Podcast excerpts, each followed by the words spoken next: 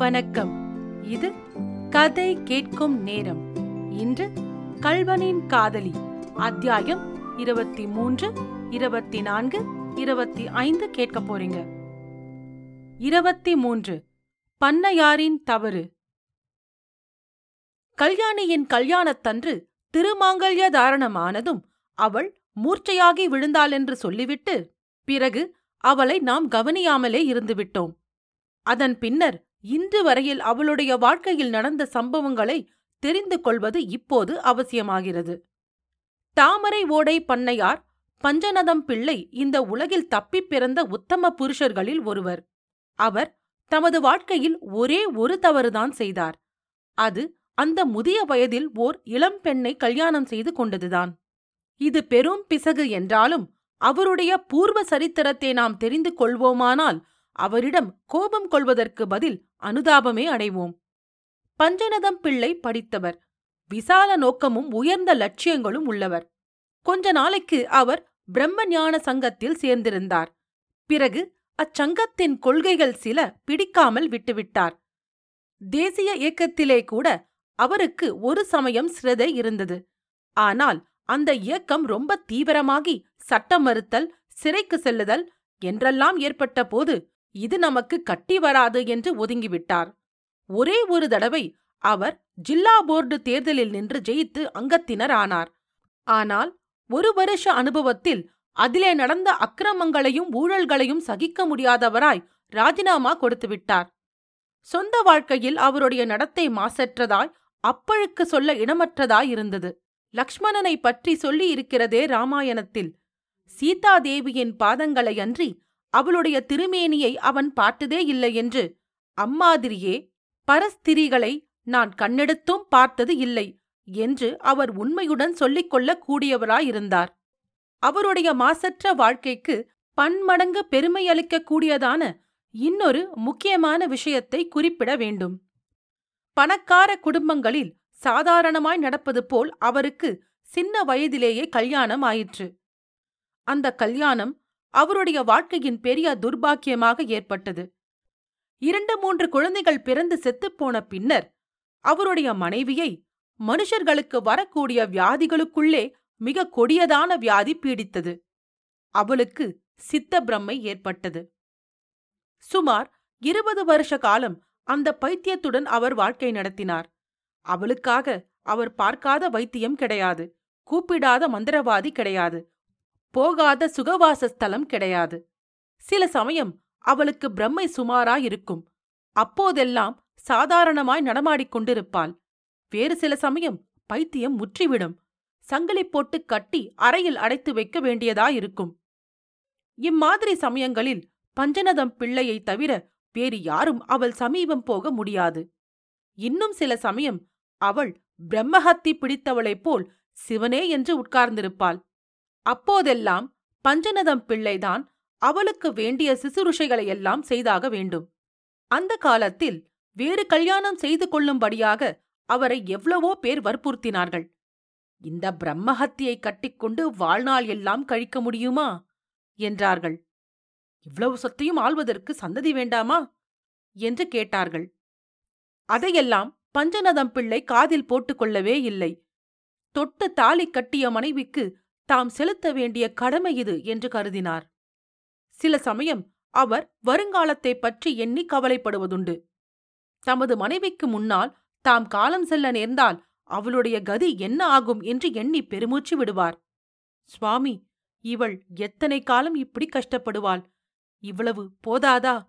இவளுடைய துன்பங்களுக்கு முடிவு உண்டு பண்ணக்கூடாதா? என்று சில சமயம் பிரார்த்திப்பார். கடைசியாக அவருடைய பிரார்த்தனை நிறைவேறிற்று.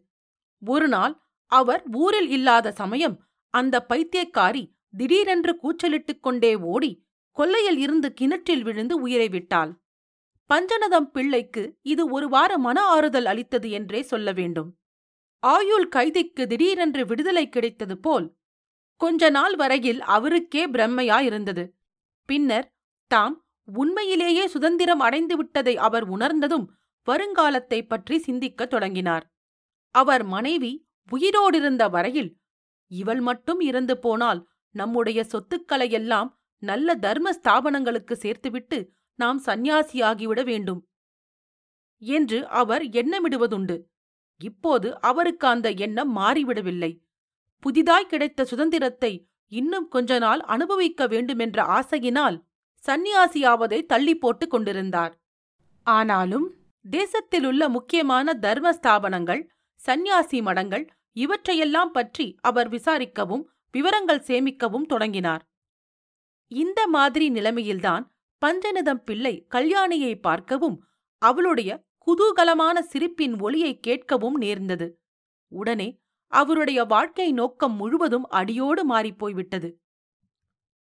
கொள்ளிடத்தில் பிரவாகம் போகும்போது சில சமயம் பெரிய உத்தியோகஸ்தர்கள் கரையோரமாக படகில் பிரயாணம் செய்வதுண்டு என்று சொல்லியிருக்கிறோமல்லவா ஒரு சமயம் டெபுட்டி கலெக்டர் ஒருவர் அவ்வாறு படகில் பிரயாணம் செய்தபோது பஞ்சநதம் பிள்ளையும் அவருடன் கூட போகும்படி நேர்ந்தது.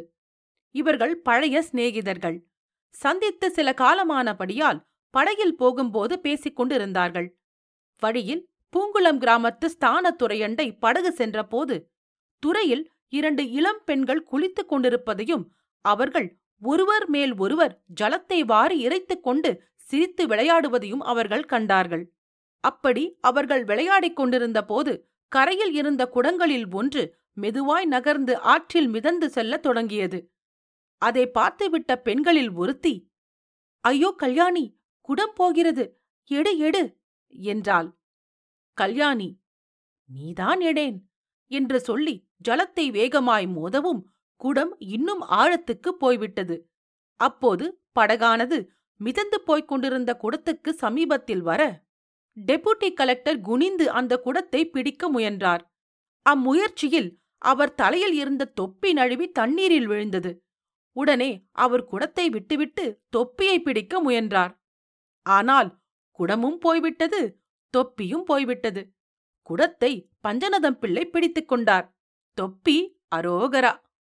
இதையெல்லாம் பார்த்து கொண்டிருந்தாள் கல்யாணி. முதலில் அவளுடைய முகத்தில் இதழ்கள் விரிந்து குறுநகை ஏற்பட்டது. அந்த குறுநகை இளஞ்சிரிப்பாயிற்று. பின்னர் அந்த நதி தீரமெல்லாம் எதிரொலி செய்யும்படி கலகலவென்று ஒரு சிரிப்பு சிரித்தாள். அவ்வளவு சந்தோஷமான குதூகலமான சிரிப்பை பஞ்சநதம் பிள்ளை தமது வானாலில் கேட்டது கிடையாது. கண்ணங்களில் குழியும்படி சிரித்த அந்த அழகிய முகத்தின் தோற்றமும் கிண்கிணியின் இனிய ஓசையை ஒத்த அவளுடைய சிரிப்பின் ஒளியும் அவருடைய உள்ளத்தில் நன்கு பதிந்துவிட்டன. அந்த நிமிஷம் முதல் அவருடைய வாழ்க்கை நோக்கமும் மாறுதல் அடைந்தது. இத்தனை வருஷ காலமாய் முடிவே இல்லாதது போன்ற துன்பத்தின் மத்தியில் உழன்றாயிற்று. இனிமேலாவது ஏன் சந்தோஷமாய் வாழ்க்கை நடத்தக்கூடாது என்று அவர் கருதத் தொடங்கினார். ஒருவேளை பஞ்சநதம் பிள்ளைக்கு வயது வந்த புதல்வன் ஒருவன் இருந்திருந்தால் அவனுக்கு கல்யாணியை மனம் செய்வித்து அவர்கள் சந்தோஷமாயிருப்பதை பார்த்தே தாமும் மகிழ்ந்திருப்பார். அப்படி இல்லையாதலால் அவர் தமக்கே அவளை உரிமை கொள்ள சொன்னவர்களின் வாதங்களையெல்லாம் நினைவு கூர்ந்து அவற்றின் நியாயங்களைப் பற்றி சிந்திக்கலானார். முடிவில் கல்யாணியை பற்றி விசாரித்து அறிந்து அவளை கல்யாணமும் செய்து கொண்டார். அத்தியாயம் இருபத்தி நான்கு. கைம்பெண் கல்யாணி. கல்யாணம் ஆன ஒரு வாரத்துக்குள்ளே பஞ்சநதம் பிள்ளை தாம் செய்துவிட்டது எவ்வளவு பெரிய தவறு என்பதை தெரிந்து கொண்டார். கல்யாணத்தன்று கல்யாணி மூர்ச்சியாகி விழுந்தபோது அவருக்கு கொஞ்சம் நெஞ்சு திடுக்கிடத்தான் செய்தது. ஆனால் அவள் மூர்ச்சை தெளிந்து எழுந்ததும் அவருக்கு பழையபடி உற்சாகம் ஏற்பட்டது. சௌந்தரிய தேவதையாய் இன்ப விளக்காய் நிலவு வீசும் முகத்தில் நீலக் கருவிழிகள் ஊசலாட நின்ற கல்யாணி இனிமேல் தமக்கே முழுமையும் உரியவள் என்பதை எண்ணியபோது அவருக்கு சொல்ல முடியாத பெருமை உண்டாயிற்று. அந்த செய்தியை கூரை மீது நின்று கூறி சகலரும் அறிய செய்ய வேண்டுமென்று அவருக்கு ஆசையாயிருந்தது. கல்யாணத்தையொட்டி அந்த ஜில்லாவில் உள்ள பெரிய உத்தியோகஸ்தர்களுக்கும் பெரிய மனுஷர்களுக்கும் பிரபலமான விருந்து நடத்தினார். அந்த விருந்துக்கு வந்திருந்த பெரிய மனிதர்களை உட்கார வைத்து நடுவில் மாப்பிளையுடன் ஒரு குரூப் போட்டோ எடுக்கப்பட்டது. அந்த சமயம் யாரோ சொன்னார்கள் மணமகனும் மணமகளும் சேர்ந்து உட்கார்ந்து ஒரு போட்டோ எடுத்துக்கொள்ள வேண்டுமென்று. பஞ்சநதம் பிள்ளைக்கும் இது விருப்பமாகவே இருந்தது. அப்படியே அவர் நாற்காலியில் உட்கார்ந்திருக்க கல்யாணி பக்கத்தில் நிற்க ஒரு போட்டோ எடுக்கப்பட்டது. கல்யாணம் நடந்து ஒரு வாரத்திற்கெல்லாம் அந்த போட்டோ தபாலில் வந்தது. அதை பஞ்சநதம் பிள்ளை ஆவலுடன் எடுத்து பார்த்தார். அவருடைய முகத்தில் ஒரு பெரிய மாறுதல் உண்டாயிற்று. எவ்வளவு பெரிய தவறு செய்துவிட்டோம் என்பதை அந்த கணமே அவர் உணர்ந்தார். இதற்கு முன்னால் அவர் தம்மை தனியாக கண்ணாடியில் பார்த்திருக்கிறார். கல்யாணியை எதிரே வைத்து பார்த்திருக்கிறார். ஆனால் தம்மையும் அவளையும் சேர்த்து பார்த்தது கிடையாது. இப்போது படத்தில் சேர்த்து பார்த்தவுடன் அவருக்கு பகீர் என்றது. வயதிலும் தோற்றத்திலும் எவ்வளவு வித்தியாசம்! ஐயோ ஓர் இளம்பெண்ணின் வாழ்க்கையை அநியாயமாய் பாழாக்கிவிட்டோமே. இம்மாதிரி அவருக்கு ஏற்பட்ட கவலையை ஊர்ஜிதப்படுத்துவதற்கு இன்னொரு சந்தர்ப்பமும் சேர்ந்து கொண்டது. கல்யாணி தம்முடைய வீட்டுக்கு வந்ததிலிருந்து சிரிப்பதில்லை என்பதை அவர் கண்டார். எந்த குறுநகையைக் கண்டும் குதூகலமான சிரிப்பைக் கேட்டும் அவர் தம் உள்ளத்தை பறிகொடுத்தாரோ அதெல்லாம் இப்போது எங்கே யார் கொண்டு போனார்கள்? அந்த அழகான மிருதுவான கன்னங்களில் இப்போது குழி விடுவதே இல்லையே அது ஏன்? சிரிப்பதுதான் இல்லை. அழவாவது செய்கிறாளா? அதுவும் கிடையாது. சிரிக்காவிட்டாலும் அழுதாலாவது தேவலை என்றுதான் பஞ்சநதம் பிள்ளை எண்ணினார். அழுதால் அருகில் சென்று சமாதானம் செய்யலாம். கண்ணீர் பெருக்கினால் கண்களை துடைக்கலாம். விசித்தாலும் விம்மினாலும் மடியில் எடுத்து போட்டுக்கொண்டு ஆறுதல் சொல்லலாம். அப்படியாவது தமது எல்லையில்லாத அன்பையும் ஆசையையும் வெளியிடுவதற்கு சந்தர்ப்பமாவது கிடைக்கும் என்று எண்ணினார். ஆனால் கல்யாணியோ சிரிப்பதும் இல்லை அழுவதும் இல்லை. பஞ்சநதம் பிள்ளையிடம் மிக பயபக்தியுடன் அவள் நடந்து கொண்டாள். தன்னுடைய நடத்தையில் எவ்வித குறையும் சொல்வதற்கு அவள் இடம் வைக்கவில்லை. அந்த வீட்டின் எஜமானியாய் அந்த குடும்பத்தின் தலைவியாய் அந்த வயோதிகரின் மனைவியாய் வாழ்வது தனக்குரிய கடமை என்று உணர்ந்தவளைப் போல் அவள் நடந்து வந்தாள். ஆனால் அவளுடைய குதூகலத்தையும் இருதயத்தையும் ஏன் ஜீவனை கூட பூங்குளத்திலேயே விட்டுவிட்டு இங்கே வெறும் உடம்புடன் மட்டும் வந்து நடமாடிக் கொண்டிருப்பது போல பஞ்சநிதம் பிள்ளைக்கு தோன்றியது. கல்யாணியின் முகத்தில் மறுபடியும் சிரிப்பை வரவழைக்க வேண்டுமென்று பஞ்சநதம் பிள்ளை எவ்வளவோ முயற்சி செய்தார். எள் என்று சொல்லும் முன் எண்ணெயாக நின்றார். நகைகளும் புடைவைகளும் கணக்கில்லாமல் கொண்டு வந்து குவித்தார். ஆயினும் கல்யாணி சிரிக்கவில்லை. அவள் எப்பொழுதும் போலவே இருந்து வந்தாள். நாளாக ஆக பஞ்சநதம் பிள்ளையின் மனசு உடைய ஆரம்பித்தது. அதன் பலனாய் அவர் படுத்த படுக்கையானார். கல்யாணி இரவு பகல் பாராமல் அவருக்கு சிசுரிஷை செய்தாள். பிள்ளைக்கு நோய் முற்றிக்கொண்டு வந்தது. கடைசியாக ஒரு நாள் பஞ்சநதம் பிள்ளை படுக்கையில் எழுந்து உட்கார்ந்தார். கல்யாணியின் கையை எடுத்து தம்முடைய கையில் வைத்துக் கொண்டார். கல்யாணி முக்கியமான விஷயத்தை இப்போது சொல்கிறேன். கேள். நான் உனக்கு விடுதலை அளிக்கிறேன். இந்த கல்யாண பந்தத்திலிருந்து கடவுள் சாட்சியாக உன்னை விடுதலை செய்கிறேன். வருங்காலத்தில் உன் மனதுக்கு பிடித்த வாலிபன் யாரையேனும் நீ கல்யாணம் செய்து கொண்டால் என்னுடைய ஆத்மாவுக்கு அதனால் அதிருப்தி ஏற்படாது. திருப்திதான் உண்டாகும் என்றார். இத்தனை நாளைக்குப் பிறகுதான் கல்யாணியின் கண்களில் ஜலம் வந்தது. அவளுடைய உள்ளத்தில் அப்போது ஒரு ஆசை ஒரு வேகம் உண்டாயிற்று. எழுந்திருந்த பஞ்சநதம் பிள்ளையை கட்டிக்கொள்ள வேண்டுமென்று நினைத்தாள். கட்டிக்கொண்டு அவரை மாமாவென்று கூப்பிட்டு தன்னுடைய இருதயத்தின் கதவை திறந்து அதிலுள்ள ரகசியத்தை அவருக்கு தெரியப்படுத்த வேண்டுமென்று எண்ணினாள். ஆனால் அத்தகைய எண்ணத்துடனே எழுந்து நின்றதும் அவளுடைய இருதயம் மறுபடி வைரமாகிவிட்டது. அந்த ரகசியம் தனக்கு மட்டும் உரியதல்லவென்றும் முத்தையனுக்கும் அதில் உரிமை உண்டென்றும் தங்கள் இருவரையும் பகவானையும் தவிர வேறு யாருக்கும் அது தெரியக்கூடாது என்றும் ஒரு கணத்தில் அவள் உறுதி செய்து கொண்டாள். ஆகவே எழுந்து நின்றவள் கை கூப்பிய வண்ணம் அவரை சுற்றி வந்து தன்னுடைய தலை அவருடைய பாதங்களில் படும்படியாக வணங்கி நமஸ்கரித்தாள். அவருடைய பாதங்கள் அவளுடைய கண்ணீரினால் நனைந்தன. இது நடந்த ஐந்தாறு தினங்களுக்கெல்லாம் பஞ்சநதம் பிள்ளை காலமானார். கல்யாணி உலகத்தாரின் முன்னிலையில் கைம்பெண் ஆனாள். அத்தியாயம் இருபத்தி ஐந்து. புலிப்பட்டி பிள்ளைவாள். கதைகளிலும் இதிகாசங்களிலும் கதாநாயகன் அல்லது கதாநாயகிக்கு விரோதிகள் சிலர் தோன்றுவார்கள். கதை முடியும் வரையில் அவர்கள் கதாநாயகர்களுக்கு இன்னல் விளைவிக்க முயன்று கொண்டே இருப்பார்கள். கடைசியில் கதை முடியும் சமயத்தில் தங்களுடைய தீய செயல்களுக்கு அவர்கள் தண்டனை அடைவார்கள் ஆனால் வாழ்க்கையில் சாதாரணமாய் இவ்வாறு நடப்பதில்லை. அவ்வப்போது நமக்கு சில சிநேகிதர்களோ விரோதிகளோ ஏற்படுகிறார்கள். அவர்களால் சில நன்மைகளும் தீமைகளும் விளைகின்றன. அத்துடன் அவர்களுடைய சிநேகமோ விரோதமோ தீர்ந்து போகிறது. நமது வாழ்க்கையில் இன்னல் விளைவிப்பவரும் உதவி புரிகிறவரும் எப்போதும் ஒருவராகவே இருப்பதில்லை. முத்தையன் கல்யாணியின் வாழ்க்கையிலும் இப்படித்தான் இருந்தது. முத்தையனுடைய வாழ்க்கையில் கார்வார்பிள்ளை பிரவேசித்ததையும் அதனால் விளைந்த பலனையும் பார்த்தோம். முத்தையனுடைய வாழ்க்கையை பொறுத்தவரையில் அபிராமி சென்னைக்கு சென்ற செய்தியை அவனுக்கு அறிவித்ததுடன் சங்கப்பிள்ளையின் லீலை முற்று பெற்றது. பிறகு அந்த புண்ணிய புருஷர் வேறு எந்த பெண் அனாதையாகவோ நிராதரவாகவோ இருக்கிறாள் எந்த ஏழையின் குடியை கெடுக்கலாம் எந்த குடிசையில் தீயை வைக்கலாம் என்று பார்த்து கொண்டு போய்விட்டார். அவருடைய பாபகிருதியங்களுக்கு தக்க தண்டனையளிக்கும் பொறுப்பை நாமும் பகவானுக்கே விட்டுவிட வேண்டியதாயிருக்கிறது. முத்தையனுடைய வாழ்க்கையில் அந்த ஆட்டுத்தோல் போர்த்த காட்டுப்பூனை பிரவேசித்தது போலவே கல்யாணியின் வாழ்க்கையில் பிரவேசித்த ஒரு மகா பாவியைப் பற்றி நாம் இப்போது சொல்ல வேண்டியிருக்கிறது. அவனுக்கு புலிப்பட்டி ரத்தினம் பிள்ளை என்று பெயர். தாமரை ஓடை பண்ணையாருக்கு நெருங்கிய தாயாதி உறவு பூண்டவன் அவன். அவனுடைய தகப்பனார் காலத்தில் தாமரை ஓடை பண்ணைக்கு சமமான சொத்து இந்த குடும்பத்துக்கும் இருந்தது. ஆனால் பிள்ளையாண்டான் தலையெடுத்ததும் அந்த நிலைமை மாறிற்று. பையன் சென்னை பட்டணத்தில் காலேஜில் படித்துக் கொண்டிருக்கும் போதே டம்பாச்சாரித்தனம் எல்லாம் கற்றுக்கொண்டான்.